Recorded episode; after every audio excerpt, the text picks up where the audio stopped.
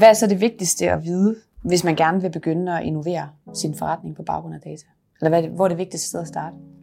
Så det vigtigste sted at starte, det er jo at have nogle data tilgængelige. Det vil jeg sige. Altså min, min egen rejse med, med datadrevet innovation, den startede faktisk dengang jeg, jeg arbejdede i butik, dengang jeg var yngre.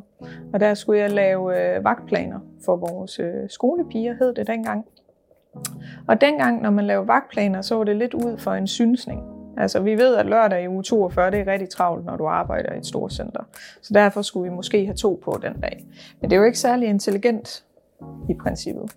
Så begyndte man stille og roligt at arbejde på baggrund af de data, man havde tilgængelige. Så gik man ind og kiggede på omsætningstal fra sidste år. Det er jo en måde at arbejde med data på.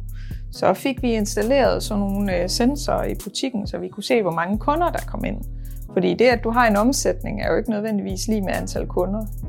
Men din hitrate kan jo være forskellig. Så lige pludselig kunne vi se, at lørdag i uge toogfyrre sidste år, der var der så og så mange kunder i butikken. Og ud fra det kunne man så lægge en vagtplan. Og det er bare et eksempel på, at lige præcis den detailkæde begyndte at arbejde med data for egentlig at planlægge en mere effektiv hverdag i butikkerne. Cool.